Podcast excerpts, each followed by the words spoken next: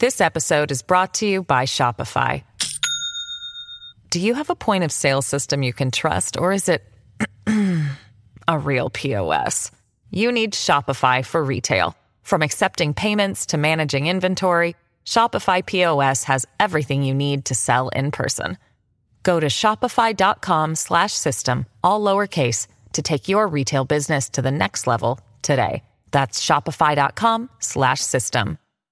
Hello, everybody. This is Marshall Poe. I'm the editor of the New Books Network. NBN listeners like to read books and buy them. So we thought we'd tell you that right now, our friends at Princeton University Press are having a remarkable site wide sale. You can get 50% off books, including ebooks and audiobooks, with the code 50, F I F T Y, at checkout until May 31. You can save some real money on Princeton University Press books. I encourage you to go there and check it out.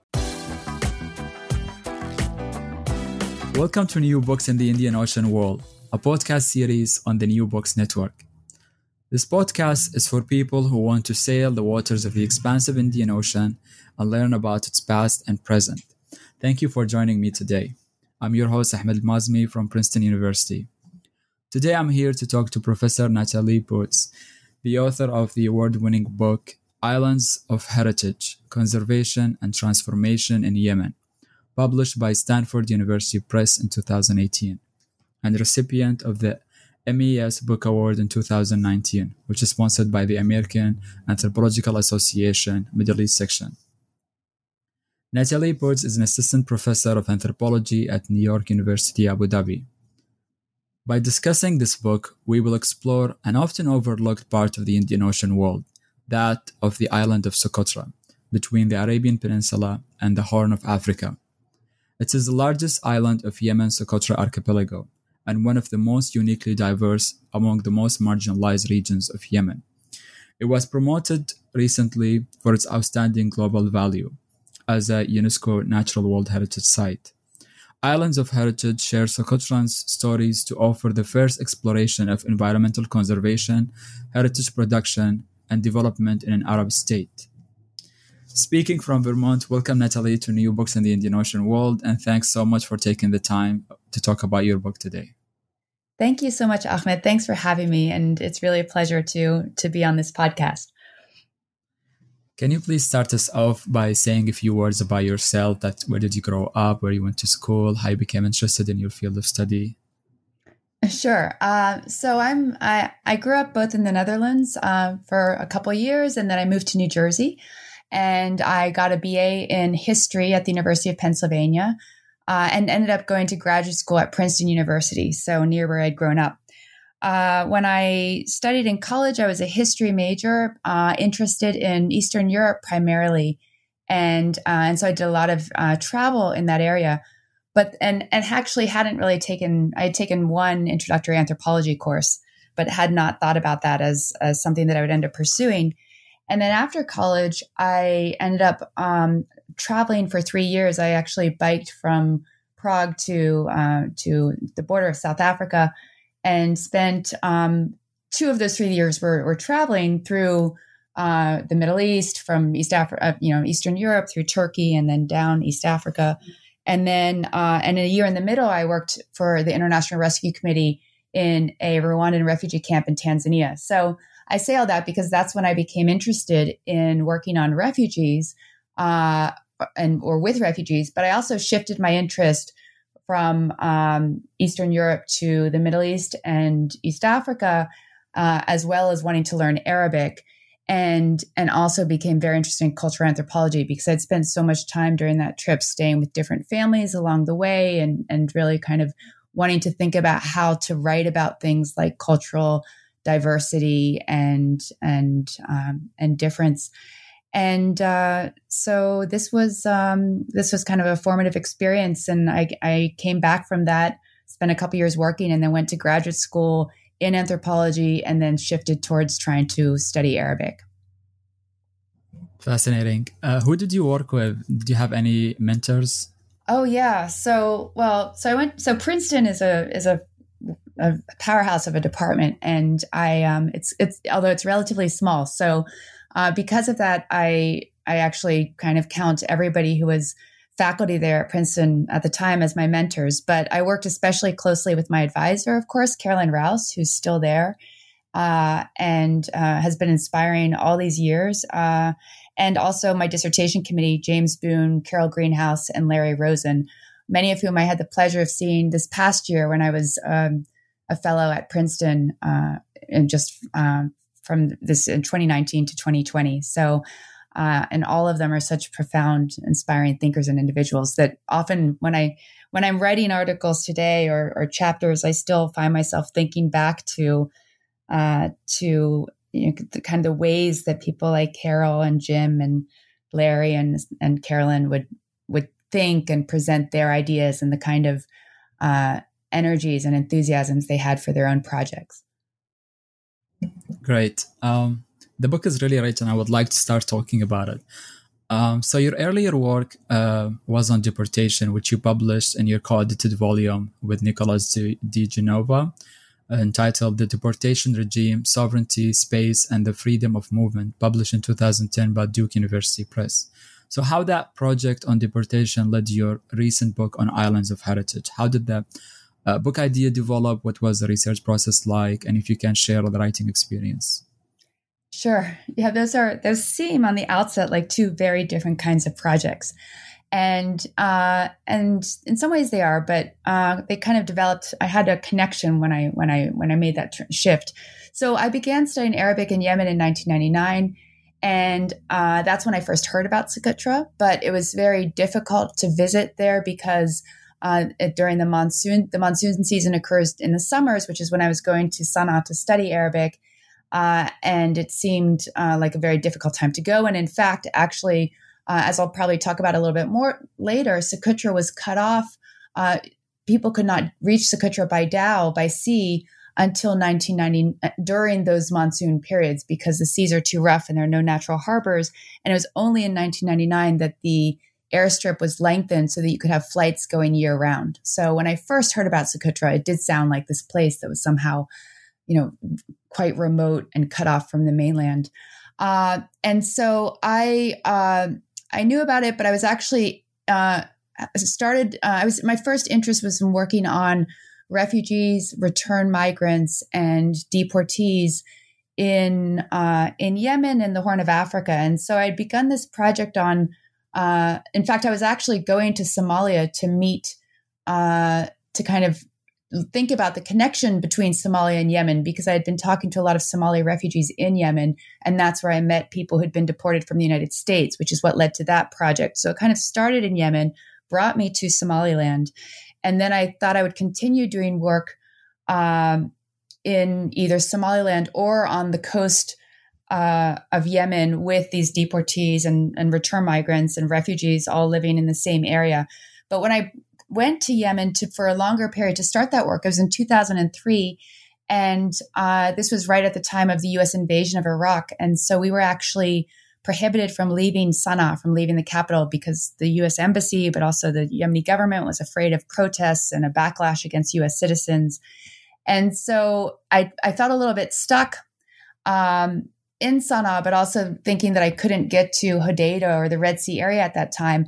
And the one place it seemed that it was permissible to travel, that we could get travel permissions to go to was Socotra because it, uh, again, there was the sense that it was quite removed from uh, at least the political events on the mainland. So I went there in March 2003 for two weeks with my partner, and we spent the time uh, kind of watching uh, the invasion of, of uh, Iraq unfold. And and it was really intrigued me was going into, you know, not just watching this in cafes on televisions, but going into the countryside and listening to radio like BBC Arabic with Socotrans who were following this very closely. And then thinking about Socotrans' engagement with the region from a distance, but what all these conflicts happening, uh, you know, in, in, in, places that are more typically studied, uh, like Egypt or, you know, Iraq and Syria, what they looked like from uh, from people so far at the margins of the region. Uh, so it was during this. So I was interested in that, but it's during this period that I also learned about this environmental conservation project that was happening on the island, and I heard about Socotrans who had been deported from the island uh, to the Arab Gulf. Now, deported is the word that people were using, but really it was a form of banishment of women who had been accused of witchcraft and then sent on any dhow passing by, and they would end up going to what was then Oman, the Trucial States, uh, and um, and settling there. So I was drawn to these unusual deportation narratives of so-called or alleged or accused witches who'd been deported and thinking that this is a different way to think about deportation, as well as the fact that I um, I started thinking about a shift because uh, when I did go back to Somaliland in 2004, uh, things were a little bit uh, um, it, it, was a little bit dangerous to be there at that time period. So uh, between a mix of kind of moving around the area because of different uh, uh, precautions and events that were happening, uh, that's what led me to this field site in Socotra. Listening to you and reading your book, I couldn't help but to think about the difficulty of such a site, especially given the current pandemic. So, uh, drawing from your experience, um, do you have any uh, advice about uh, conducting field work and researching challenging sites such as Yemen?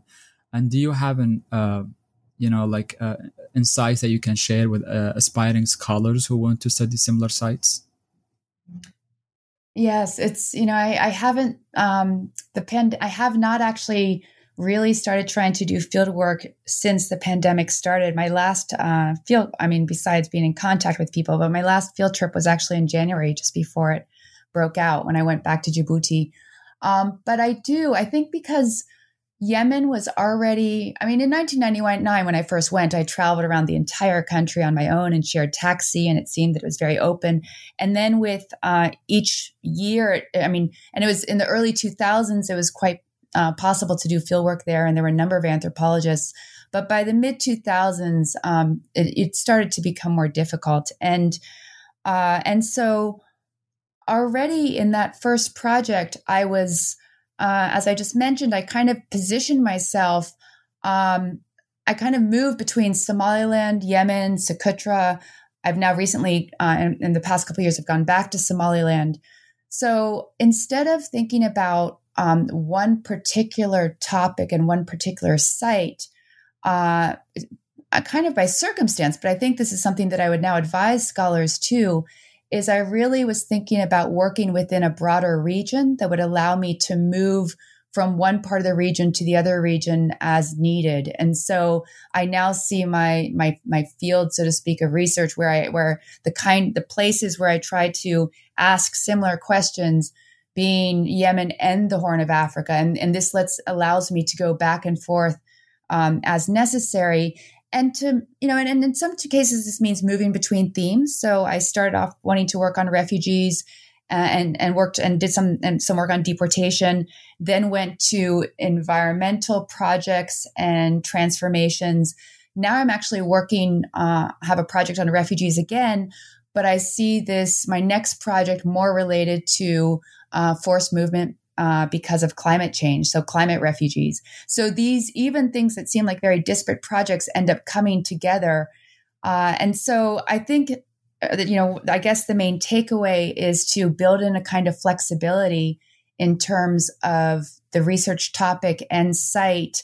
Uh, that allows you, you know, so you may have to make radical shifts at the moment, uh, or move from one place or and or topic to another but then actually over time uh, it you know this in a sense this has actually been now that i'm going back and working on refugees yemeni refugees in the horn of africa? I have the benefit of having already spoken to a lot of somali refugees in yemen in the early 2000s so it gives me a longer arc in terms of thinking about this project. So if people do have to abandon something um, midfield or, or, or shift to something because of security developments or now because of the pandemic uh, it's you know hopefully that will end up actually being a benefit because you can fold that work into different projects at a different time that gives you this this larger arc or longer angle of working in the field.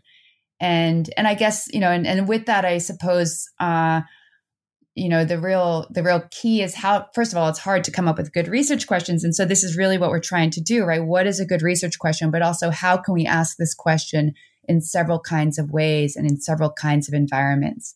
Uh, and and you know now one way is obviously by following people as they move to different places, and so a topic like refugees allows for this more easily.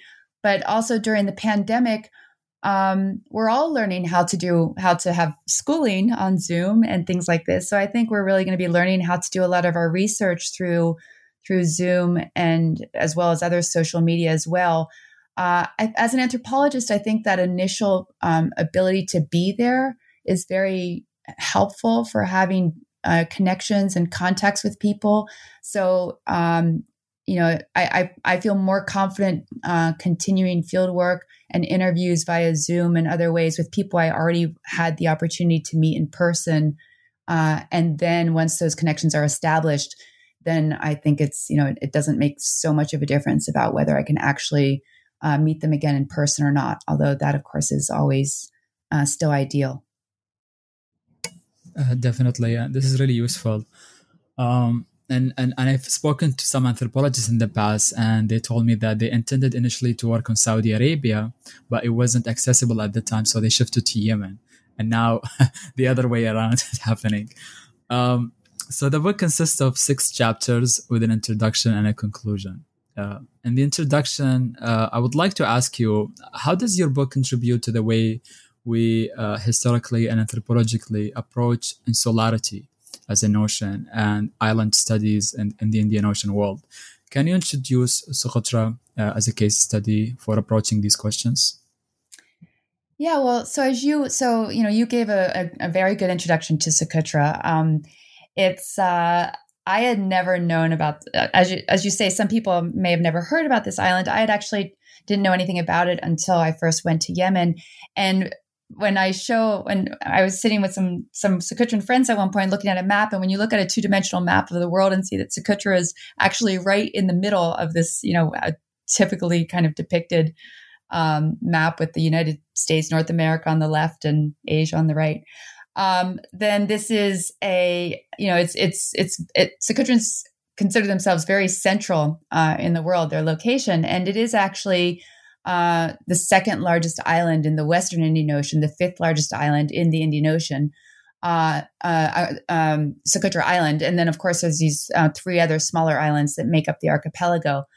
So it is one of the most, it's also incredibly diverse in terms of um, its endemic flora and, and also some fauna.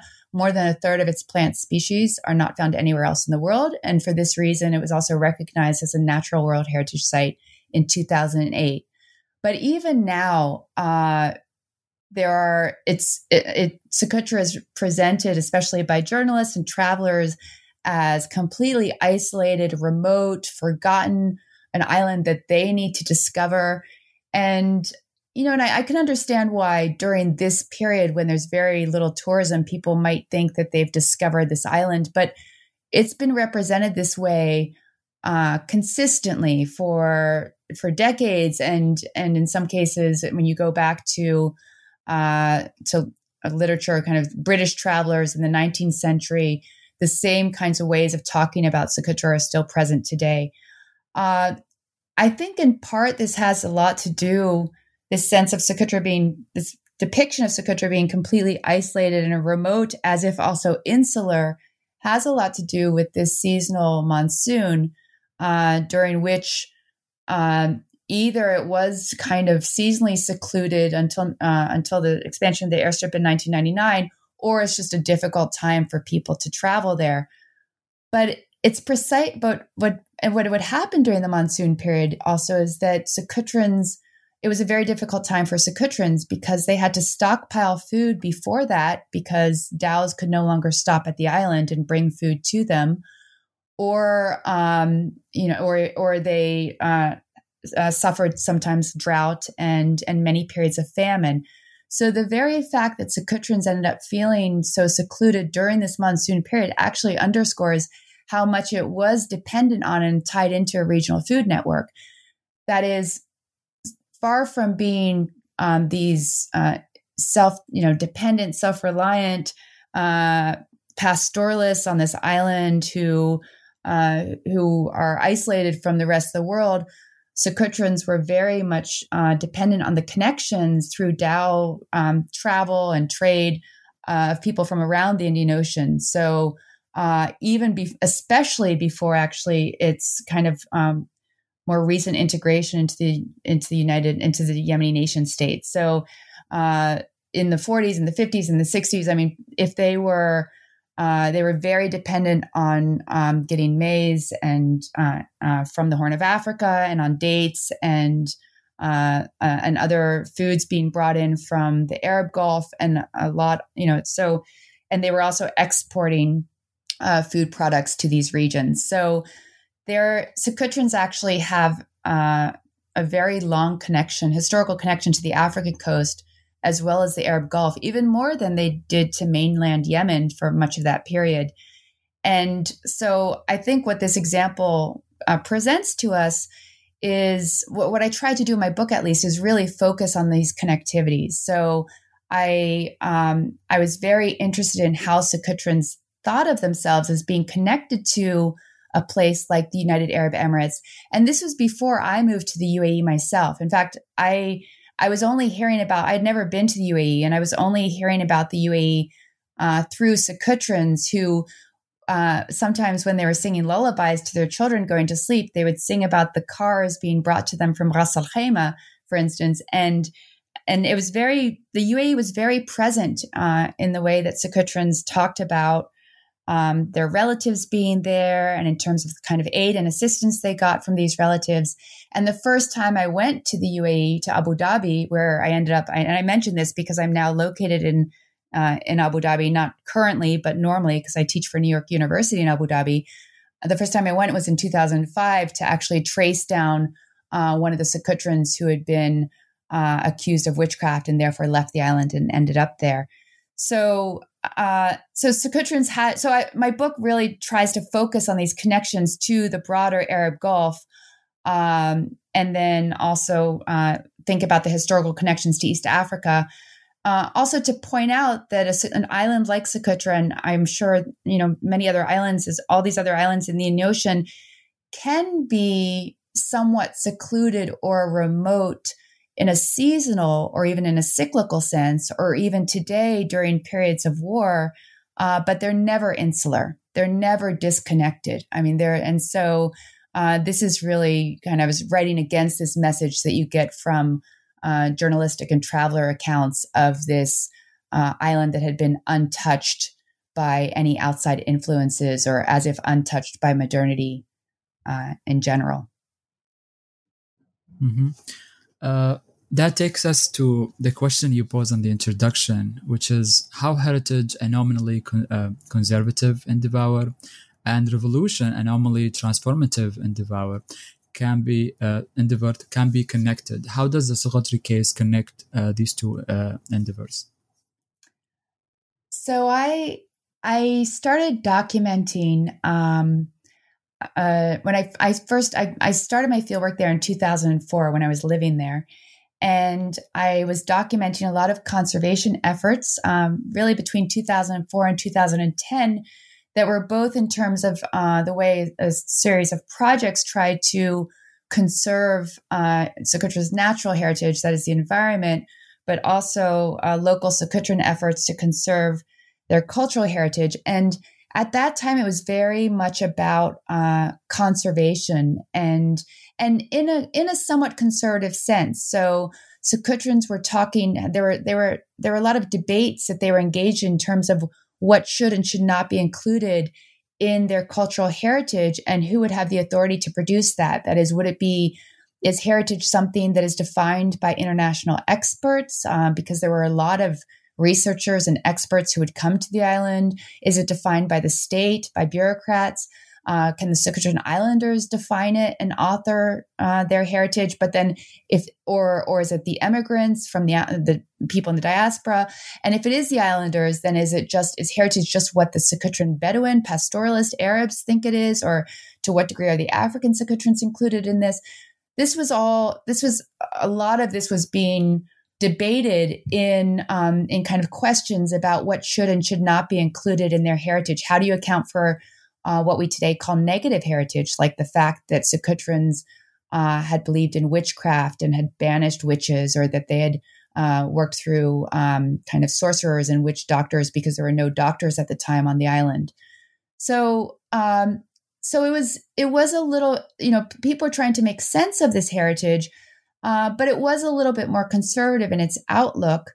Uh, at the same time, I saw that it was uh, giving Socotrans kind of a, a, sense of empowerment because one of the main things is that that that um, that I was hearing from a lot of Socotrans is they'd grown up ashamed to speak their language and and so once uh, which is an, a Semitic language, it's it's its own language, different from Arabic, distinct from Arabic, and when they started thinking about their language as heritage and and thinking about heritage as something that had to be preserved and promoted and celebrated then they also started thinking about a right to ha- to their language and this gave them a sense of empowerment.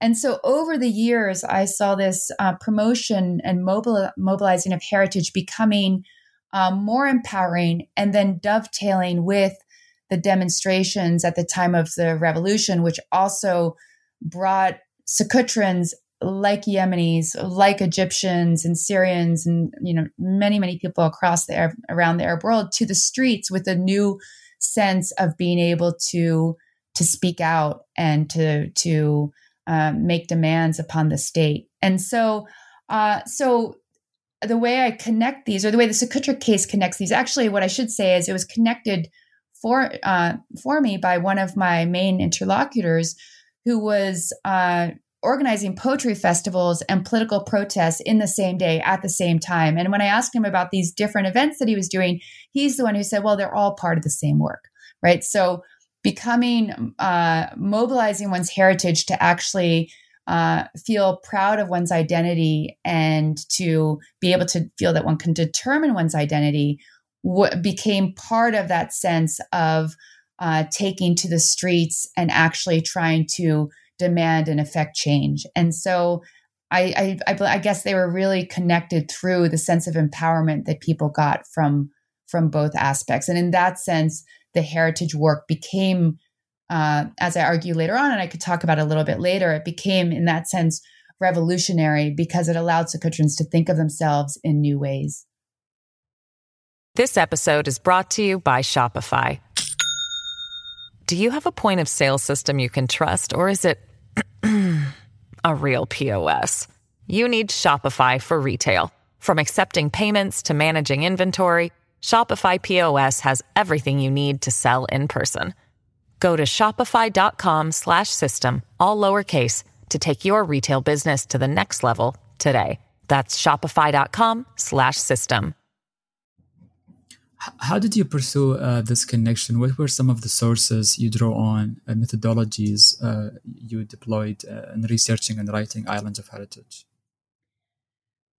Yeah, I started. So my first, I, I, I started with pretty much conventional anthropological fieldwork. So I lived on the island from 2000, and, uh, like fall 2004 to beginning 2006, and uh, a lot of this was kind of very it, included participant observation, um, hanging out with people, and taking part in daily activities. Like I taught English uh, to seventh graders in the school. I would spend a lot of time in the campsite, uh, kind of behind the scenes. So in the kitchen, watching Socotrans interact with tourists who were new to the area there. I was, I should say, I don't know if I mentioned this earlier, I was living in a protected area. All of Socotra had become a protected area, but it had nature sanctuaries uh, and or uh, also called protected areas within it. So I was living in a newly established uh, uh, protected area on the island, and uh, and so I was taking part in these daily activities and chores, but also anytime uh, kind of um, as people from the environmental conservation projects would come to the protected area to teach the Socotrans about the environment. I was there during all of these meetings and meetings of the local association for conservation and development. Uh, I also did unstructured interviews with my neighbors and other people living in the area, collected life histories. And and that's probably where I, I would have stopped had I not realized at one point that uh, I had at, at one point I was hearing about a poetry cycle or debate that was happening, and it was it was a there had been a long 45 minute oral poem that had been sent from Oman to Socotra by cassette tape that had been so incendiary that it caused a fight in the streets of Hadibo. And then, um, and this was a poet who lived in Oman, a Socotran poet. And then poets on the island responded through poetry that they also sent back by cassette tape. So there were these uh, poems being sent back and forth that were that were also basically a debate about what to do about negative aspects of the past. And in this particular case, it was about the fact that the Sultan's family uh, had been executed in 1974 and uh, and people are trying to understand how to uh, how to commemorate or reconcile this. And so I, when I I I sat down with some Socotran poets and they helped me translate it because I was operating primarily in Arabic. So they helped me translate from uh, to Arabic, and then I translated into English. And I realized that all this time I'd been trying to understand what people were thinking about these transformations on the island, uh, not just in terms of this new environmental conservation project that was happening, but the various transformations the island had gone through from a sultanate to a socialist, uh, uh, being governed as a military enclave by the socialist uh, state of South Yemen, to now being part of Unified Republic of Yemen and now opening up to tourism. Uh, people were timid to talk about their views about these transformations but not in poetry. So I felt that a lot of the political debates, or I, I, came to understand that a lot of the political debates were happening in poetry and that I had to take that into account as well. So I began uh, uh, sitting with friends and, and having, and they translated a lot of poetry for me uh, so that I could follow some of these debates. I also then studied uh, the project documents of um, a successive uh, there were four different integrated conservation development projects that that operate on the island starting in 1997 going through 2013 and then actually a little bit later so i studied those and then I, after i left so i left the island after i was no longer living there after 2006 but i continued to go back and visit almost annually until 2013 was my last visit there and um, and so i kept uh, you know, uh, having these shorter periods of field work. I also met with Socotrans after that in Bahrain, Oman, in Abu Dhabi, in Europe. And uh, and then I what I added to that was also studying the colonial archives. So Socotra had been a British protectorate from the 1880s to 1967. The British occupied Socotra during World War II. So there's rich record of all the dhow traffic, the grain markets, the so-called deportations. The British protected the officers took note of all of these um, these things, which kind of gave me a data to supplement the oral histories that I was collecting from the Socotrans. So my book draws on this, um, you know, my observations being there, but also uh, Socotrans' uh, observation debates that are occurring through poetry, as well as uh, this historical material uh, to supplement uh, people's memories of the past. Mm-hmm. Uh, as somebody who works on environmental history, I really appreciated uh, your engagement with questions related to the environment in this book. Um, so, in the introduction, uh, you have uh, an interesting take on the nature cultural divide and the way we study heritage making. Can you share some of that? yeah. Well, so there are a number of scholars have rightly critiqued uh, this idea that there's something like natural heritage and cultural heritage, or even the distinction between tangible and intangible. And this goes into broader uh, scholarly academic uh, critiques of the divisions between humans and animals and things, right? And so, uh, as a scholar, as an academic, I think that I, you know, I, I have no critique of their critique. I think that um, the this there's really a false binary between things like natural heritage and cultural heritage. Uh, however, um, I I also think it's easy for us to kind of think theoretically about the fact that uh, you know we as scholars we always like to uh, to disturb binaries and to undo them and and to kind of claim that these are that these are you know uh, the abstract distinctions. But on the ground, as heritage is is is produced and defended in practice, these separations continue to exist. And so we need to ask ourselves who is making the claims for what counts as heritage and to what ends. So heritage making is inherently a political process. And for someone like me to say, well, really, you know, there's no, you know, we shouldn't have these distinctions between natural and cultural heritage.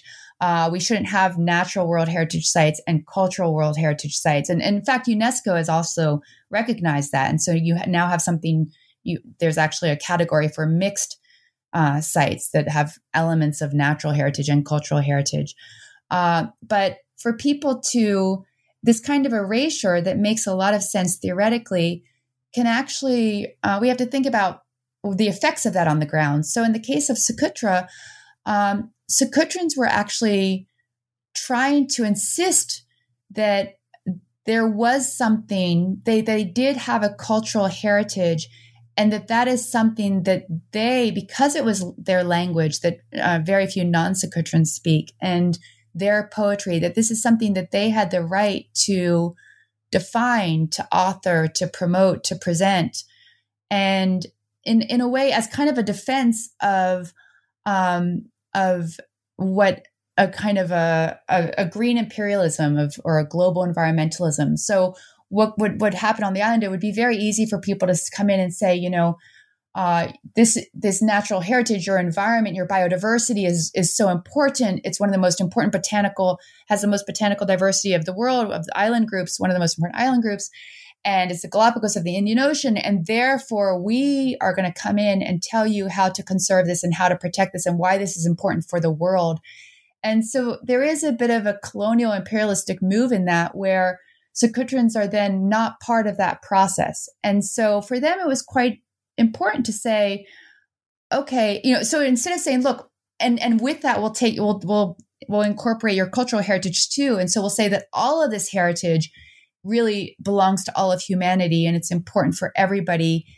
But then who who are the in that kind of move, who are the people who become the experts? It ends up being um, people with degrees or who are being, uh, you know, consultants for large, uh, for UN programs. And so, in that sense, having dis- being able to have these distinctions on the ground of, well, no, wait, this is our cultural heritage, and this is something that we want to have authority over. Uh, can be a very necessary and, def- and productive defense. And so, as much as theoretically I would agree that uh, absolutely that um, you know that these are these are these binaries of nature and culture are problematic. Uh, we we really have to be attentive to the the power claims that are that are occurring when people you know the uh, the power differentials that are happening when people make these claims. Mm-hmm. And interestingly, uh, biodiversity also in many cases coexists with cultural diversity. And Socotra is such a case uh, where you have both of them at the same time, which is very interesting. Um, in chapter one, hospitality in unsettling times, uh, you make a familiar cultural value that we all know if we work on Arabia, I think, uh, hospitality to make it unfamiliar in a very interesting way. Um, so in this chapter, you ask how the unprecedented opening of Socotra uh, gave rise to a crisis of hospitality, a long-held cultural value. So can you tell us about the tension between this value and the changes that were brought by the nation state and the transformation from, as you said, military, uh, militarized enclave to a national protected area? Yes. Uh, so, yeah, hospitality there's been so much written about hospitality, especially you know for people working in in the Arab world, the Middle East. Uh, but um, and it's something that Socotrans talked about a lot. And so this is the this is this is kind of the what you know as an anthropologist you go somewhere thinking you're going to work on one thing and then you realize okay well what is what are people actually talking about and so uh but they were the people my my hosts for instance um, were talking a lot about hospitality very possibly because they were given you know they were not really uh, i mean they were asked uh, gently. I don't know if they how much they felt that they could say no but uh, they were suddenly called upon to host me uh, for the year. But they um, Socotrans uh, really valued karam, karama, hospitality, generosity, and would tell stories again and again, these kind of mythical, archetypical stories of the person who gave away all that he had. And of course, in, in the, it was it was always men, almost always men in this case. Uh, and and the tensions of the if you had unlimited hospitality, that it actually reduces the ability of the person to be a good host. Because if you give away everything that you have, then you have nothing left to give, and then you can no longer be a host. And so there's this paradox of hospitality that is, uh, of course, has also been well theorized by Jacques Derrida. And um, you know, and you can read Derrida and and and uh, and think a lot about the paradox of of the law of hospitality versus the laws of hospitality, or as Andrew Shryock writes about in his work uh, in Jordan, you can also hear very much the same kind of uh, debates about you know questions about this paradox happening from people who are who are engaged in this who who, who hold this up as this ideal for themselves being uh, you know unli- having unlimited hospitality and being very generous hosts so during um, what happened was there i was hearing a lot of stories about uh, people who were so generous that they would give and give and give. And, and in part, it's because also as a pastoralist society, uh, people would not, you know, their, their, their meals were somewhat limited to the produce of livestock, so milk and uh, some grains and ghee. And people would only really eat meat when uh, they would slaughter some of their livestock if there was a guest coming by. So uh, hospitality was also very significant because that was a time that uh, people would actually kind of feel that they really had a real, sorry, a full meal.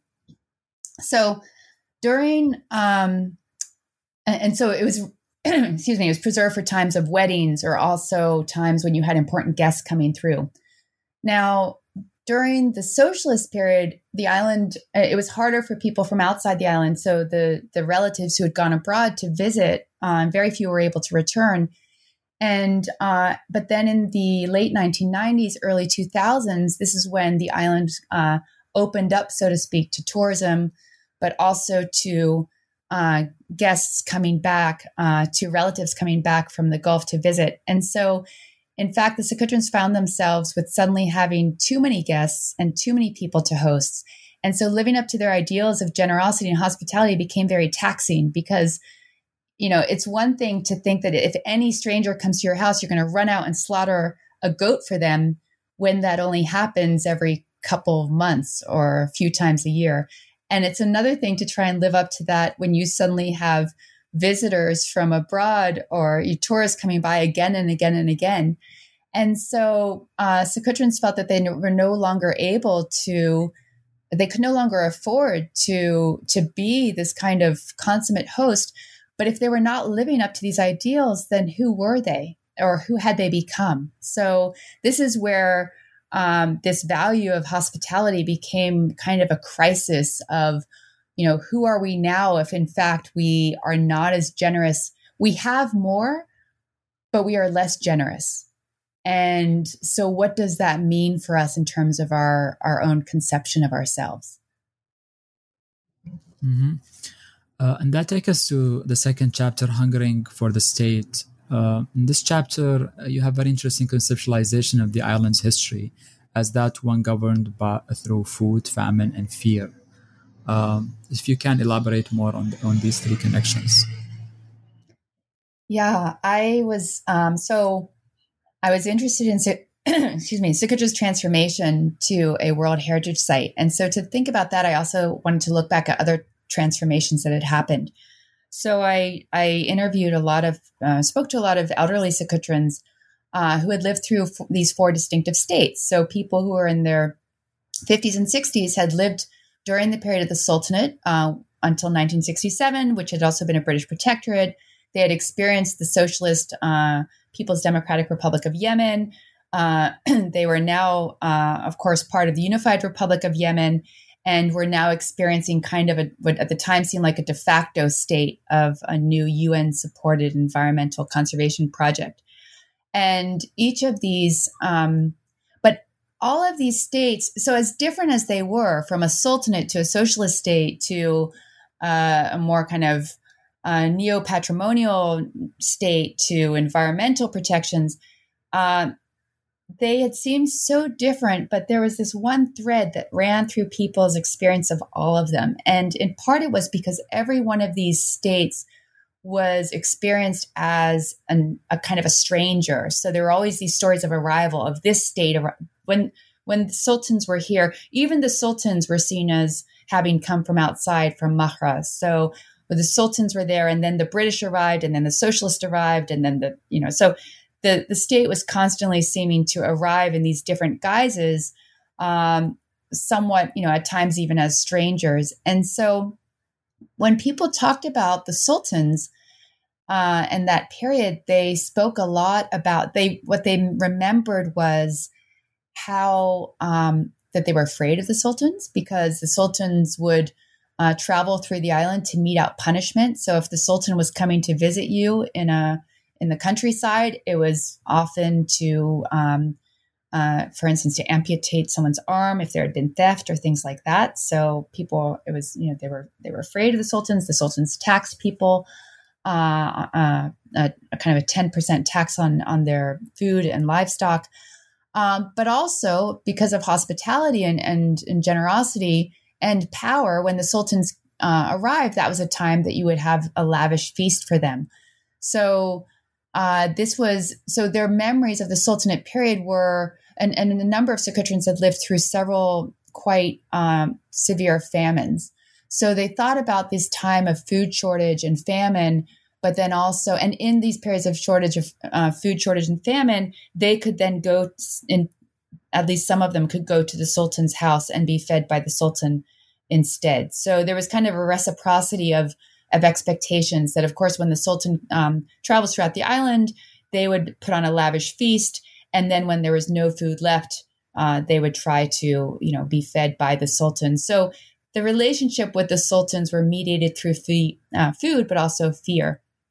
So then, uh, and and that's a, you know people remember the Sultanate period in that way. But then when they talked about the Socialist period, they people would also talk a lot about food and fear, and this was because the Socialists had introduced subsidized imported foods. So, this was a time when Socotrans were uh, first, you know, first started eating things like rice and drinking tea and sugar, and uh, so they were getting more foods. But it was also very much their relationship to these foods were very mediated through the state and they were afraid of um, when government anytime a government official would come into the badia into the countryside because oftentimes they were coming to uh, take the children to like there was a school for nomadic bedouin.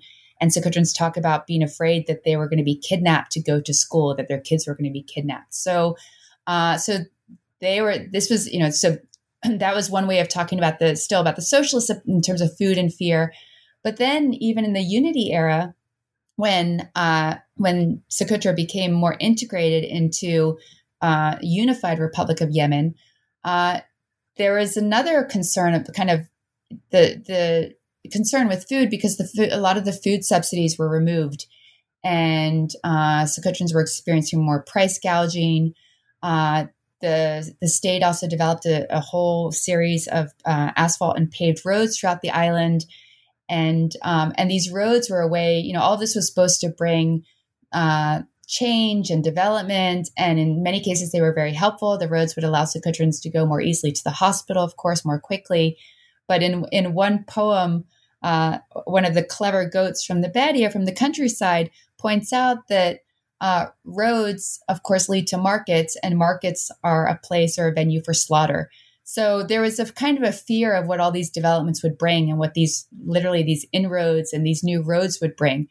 So in all of these transformations between these various different uh, states, I found that there was this one unifying thread, which was that each interaction with the different state was mediated by food, but marked by fear and threatened by either literal famine uh, or food insecurity or a more metaphorical kind of slaughter that is opening to new markets and uh, and the threats that come with that.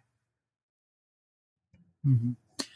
Uh, I found really chapter three and chapter four of, of interest uh, to environmental studies, I would say. And the literature you engage with and the context you present the case in um, resembles in many cases cases in East Africa, uh, imposing wilderness, or in South Asia as well. Um, so in chapter three, when the environment arrived, in chapter four, arrested development, you uh, analyze uh, the the development and conservation projects that they were brought between 1996 and 2013, which resulted in the island, excuse me, inscription as a UNESCO Natural World Heritage Site. Um, in your assessment, why the environment as a project and a concept failed to mobilize Socotra's pastoral community so dependent on their natural surroundings, and how the politicization of, of the environment, let's say, uh, polarized the community? Socotrans, um, so they, they, I, yes, I, I call the chapter when the environment arrived. And what I mean by that is Socotrans referred to uh, there are a series of integrated conservation development projects, and but all of them are referred to Socotrans as the Mashru' al al Biya, so the environmental project. And for short, they would call them Albia, the environment. And so people would talk about, you know, say things like when the environment arrived, meaning when these projects arrived on the island. But they also, it became clear to me that they were also talking about this concept of the environment because uh, apparently Socotri doesn't actually have a word for the environment uh, in, in, in the Socotri language. So here you have pastoralists who are very dependent on their climate and the, the grasses, the grazing, their animals, the trees. Uh, Socotrans had depended on trees for uh, medicinal reasons. Um, and so they're, they're very attuned to the natural world around them, uh, but ha- didn't really uh, objectify it as such as this one thing that we in English call the environment. Uh, and so I and and you know, and just a small example of this is I was I was kind of driving, and so the environment was introduced as uh, so the Socotrans had to be taught about the environment, even though this is something that they had long lived with, in a way that was uh, somewhat new, but also objectified and commodified, and therefore a little bit alienated. So people would, in these training sessions, uh, pastoralists would be taught things like, um, you know, this environment is important because you have all these plants that don't occur anywhere else in the world and you have birds that don't that are endemic that are not present anywhere else in the world and you are like the galapagos of the indian ocean which earns x amount in terms of tourism and so you could earn that much money too so they were being taught to think of their environment in terms of being valuable relative to other places uh, but also for kind of the purpose of monetization and capital capitalism uh, in a way that they that was new and a little bit alien to them. And then also seeing the environment, therefore, as something that was that which was of interest to tourists and able to be commodified. So I, I don't uh, mention this in the book, but I was driving along one day with some friends in a car and somebody threw a Pepsi can out of the window. And I said, Oh, wait, wait, the BIA, the environment.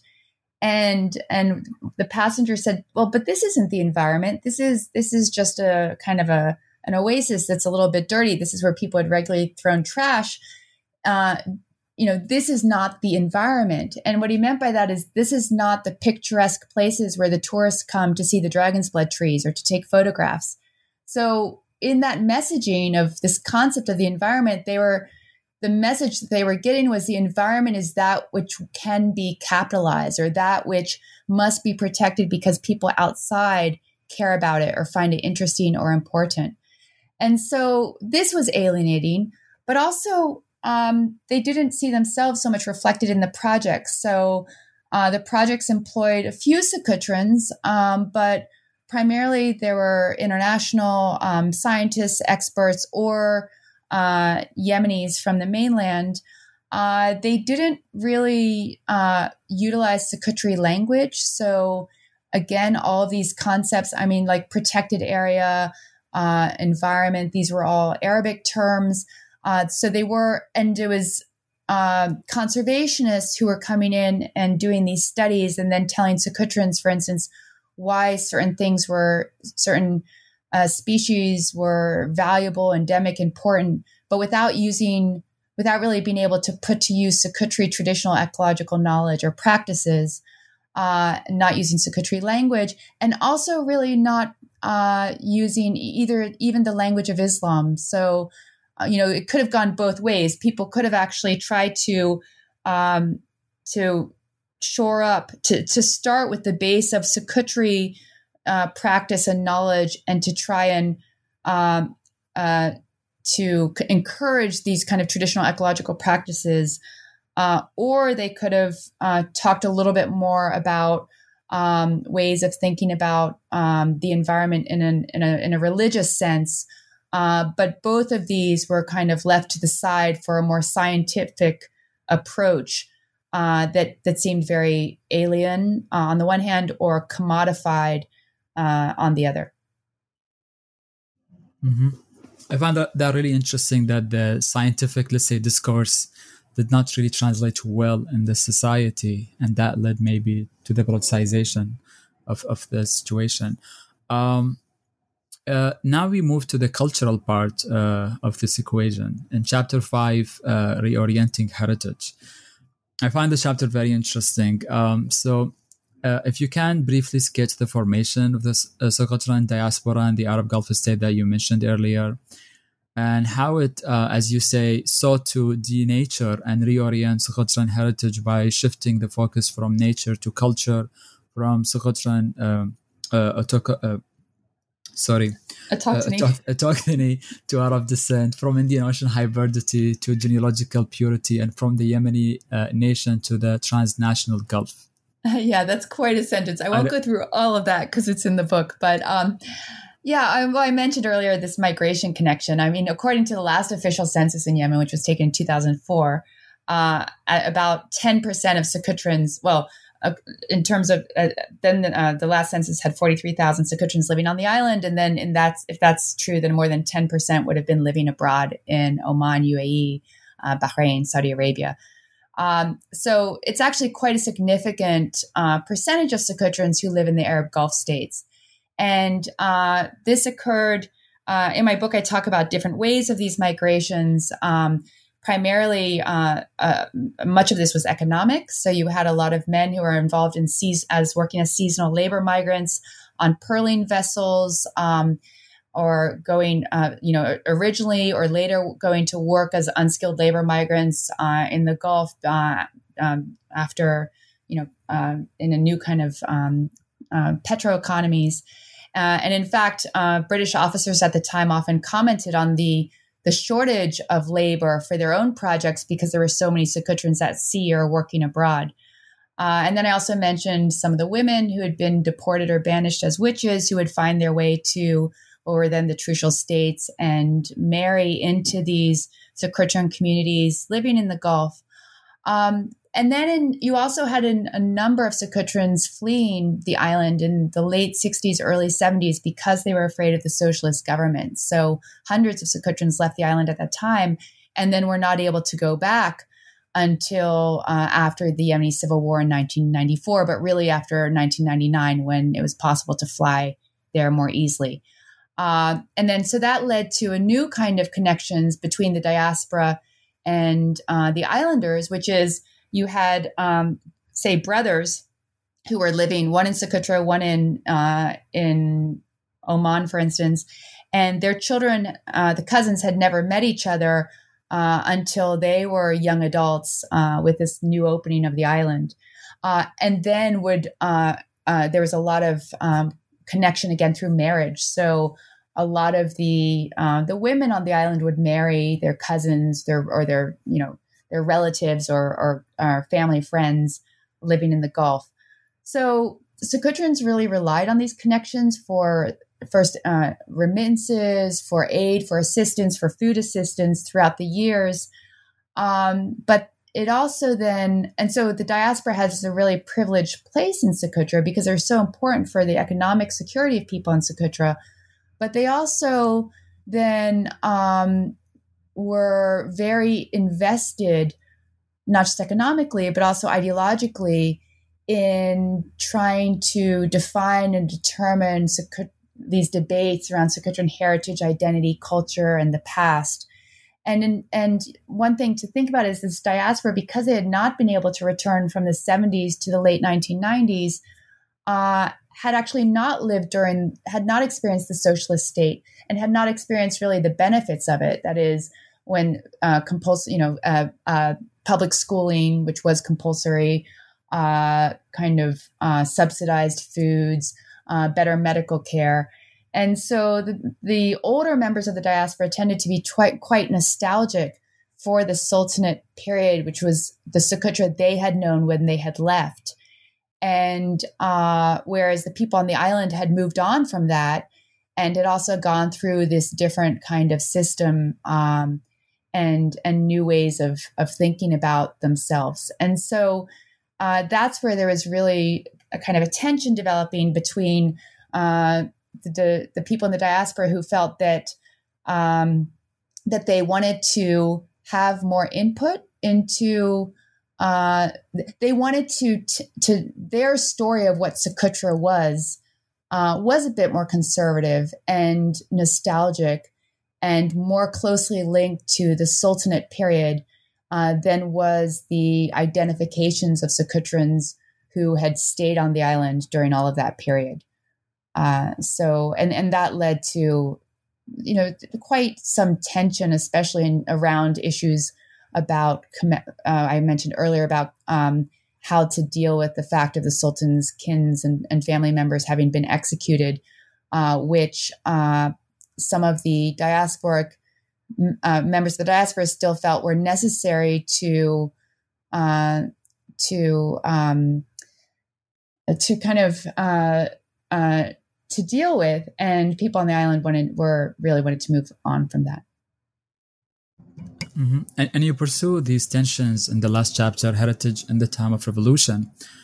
Um, so, uh, in this period, how did the islanders uh, mobilize cultural heritage uh, during the Yemeni revolution?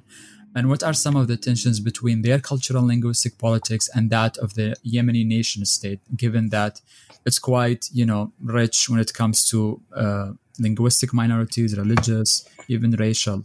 Um, so, how do you see these tensions playing out during these years? So, um, as I so I said earlier that they Socotrans started um, kind of promoting their heritage, mobilizing it, uh, they were very influenced by uh, what was happening in the Gulf in terms of heritage production and preservation. So in Abu Dhabi, uh, uh you had the uh, the Millions Poet, which was a very popular television show, bringing in Nabati poets from all around the region to perform poetry in terms of a contest. And so again, it was it was members of the Socotra diaspora who'd been watching this and said to people on the island, "Why don't you do the same thing? And we'll send money to help fund this." So Socotrans began um, these quite uh, involved uh, five to 10 day long poetry contests in 2008 on the island that continued every year until 2012. And, uh, and during this, and, and this was a way uh, for them to, and it was, it was a very new kind of way of, of presenting poetry. So instead of just outside at a wedding or at a gathering of people for a social event, uh, poetry was staged and became part of a performance and a contest. And uh, and again, this also um, had the effect of of making people feel uh, the the Socotrans who had grown up being told that it was shameful to speak Socotri, that because it was not Arabic, it was not the the language that's enshrined in the Yemeni constitution or the language of the Quran. Um, they you know they were they felt that uh, this was something in, in official sites that they were not even allowed to speak Socotri. So they had grown up with this one understanding, and then suddenly were performing Socotri language poetry on stage, and people were earning uh, prizes for this. Uh, that shift made them, you know, think about their own uh, linguistic diversity. And as you mentioned, linguistic diversity and uh, cultural diversity and environmental diversity are uh, very much linked. And so they were able to think, you know, we have this environmental diversity, but we also have um, linguistic and ethnic. Uh, we are ling- we are linguistic and ethnic minorities, but that's not something to be ashamed of. This is something that we should be able to celebrate. And so this that period, uh, as I, I used the word empowerment before, that gave people this new sense of uh, of pride in uh, in their own diversity. And then during, and so what was uh, quite uh, amazing for me to see is that uh, that translated into actual political action, uh, which then was stalled because everything that's happened since. But during the National Dialogue Conference that happened in Yemen in 2013, uh, the Socotrans and the Mahris who went and, and, took part in that actually were able to uh, to convince uh, uh, other the other people uh, taking you know in place and part in that to uh, to include a new article in the draft in the new in the draft constitution for a new Yemeni constitution that would recognize pay special attention to Mahri and the Socotri languages as uh, important languages that are uh, part of the Yemeni nation. So within a 10 year span, we had people who'd been ashamed to speak Arab, uh, Socotri in public to uh, going in and, and, and writing, you know, adding an amendment to the Constitution that this language, in addition to environment, needed to be protected. And so this is where, as I mentioned earlier, talking about it wasn't just that um, people's turn to heritage gave them a sense of empowerment it really did in you know revolutionize the way that they thought about themselves as ethnic and linguistic minorities within the state of Yemen during what was you know during the revolution during what was a revolutionary period where people were able to um, make new claims on the state and to think more broadly about the value of of not you know the the original Yemeni constitution like many constitutions in Arab states had um, had stated that Yemen is an Arab state, uh, that Islam is the, the religion of the state, that Arabic is the language, and so it was an opening for people to think differently about all of the racial, religious, linguistic diversity that actually is present in the Arabian Peninsula, and it was a very um, hopeful moment. And uh, and then unfortunately, uh, the war started, and so uh, you know, we don't know if people can go back to uh, to in, to celebrating and including all of the, and recognizing all of this diversity in this area. But um, but I think that's what um, probably needs to happen for people to be able to heal from what's going on today. Yeah, uh, listening to you, uh, it, it, it, I think of competing maybe visions for the island. So, do you think they are competing visions, and, and how, in your assessment, these competing visions will contribute to the island's future?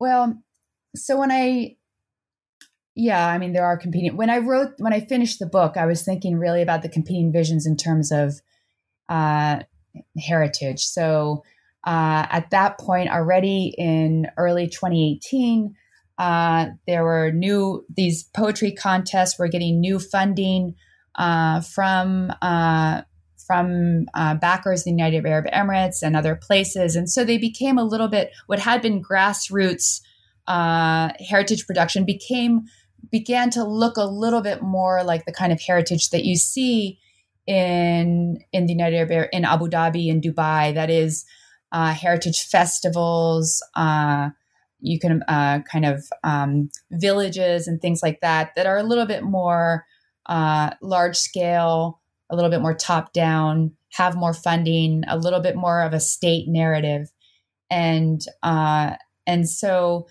that that was one way that heritage production could go. That is, it would be taken. You know, it would not be so much uh, kind um, uh, done at the in, you know individual individuals who are not um, with very little funding trying to debate this among themselves, but it would become more of a state project.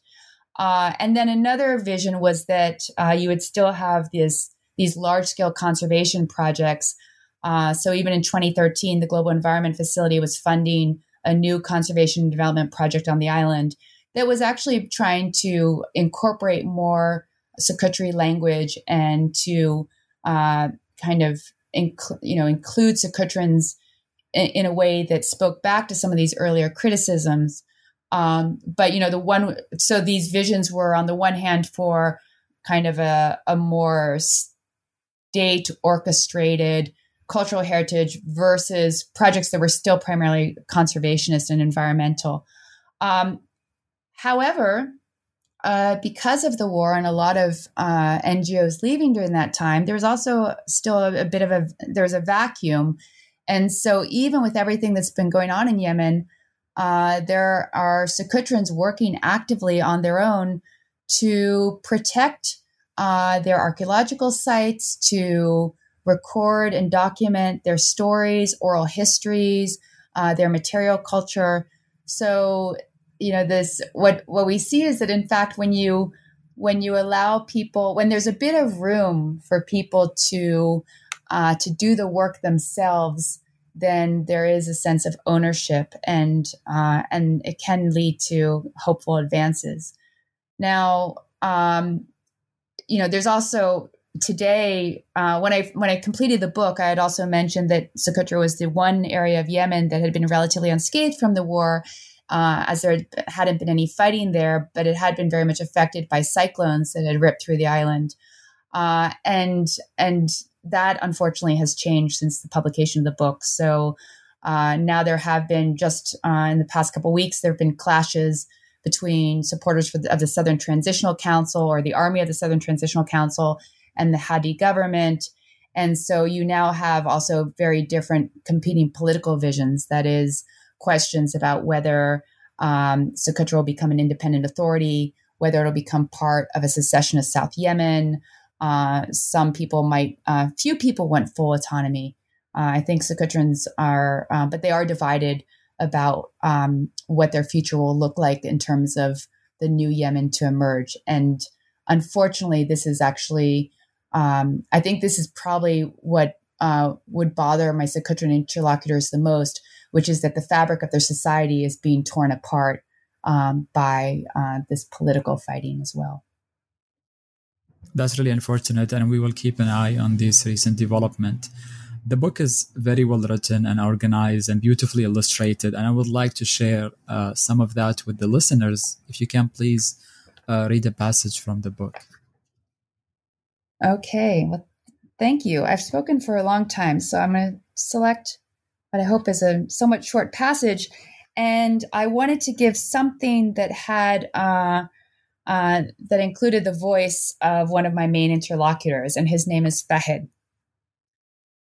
So, given my interlocutor's evaluation of heritage as a scarce resource, a resource depleted by modernization, extracted by foreigners, and exploited by the diaspora, it is not surprising that the Socotra Society for Heritage and History also sought to stake its claim to it. However, cognizant of the damage that the already disparate projects could inflict, Fahed argued for a more coordinated response. When I ran into him a few weeks later at the Socotra Conservation Development Project office, where he was preparing a presentation on the role of the society, he took up the metaphor of dismemberment again. This time it was heritage itself that was being torn asunder. Heritage is like a buried body that everyone's trying to revive, he told me, but they're all pulling at different pieces. One is pulling at the ear, saying that this is the most important part. The other is pulling at the leg. What's going to happen in the end is that each person will dig up a part of the body with a part here and another part there, but they won't be able to reassemble it. Like Al-Farazdaq's slaughtered camel, Socotra's cadaverous heritage was being cleaved apart by the many poets and experts competing for the choicest piece. Implicit in Fahed's comments is a nostalgia for a once magnificent corpus and the desire for a sovereign society to reinvigorate it in full. But for all his enthusiasm for reassembling the body, there are pieces, impurities, that even the Secretary General of the Socotra Society for Heritage and History would prefer to leave behind. The Society's conception of Socotra's heritage excluded two forms of cultural practice in particular unorthodox beliefs and customs consigned to the ignorant past, and African dance and music relegated to the ignoble other. Beautiful. This is really a beautiful analogy also for the situation. Um, well, Nathalie, I really enjoyed this conversation, but we've taken a lot of your time, and I would like to ask you ab- about our uh, your current projects or what you hope to work on. Well, yeah. So I mentioned I'm now working on. Uh, I'm back to working on refugees, which is what I first thought I was going to do in in early 2000, and so. Uh, I um, am writing about the refugees from Yemen who've made their way to the Horn of Africa.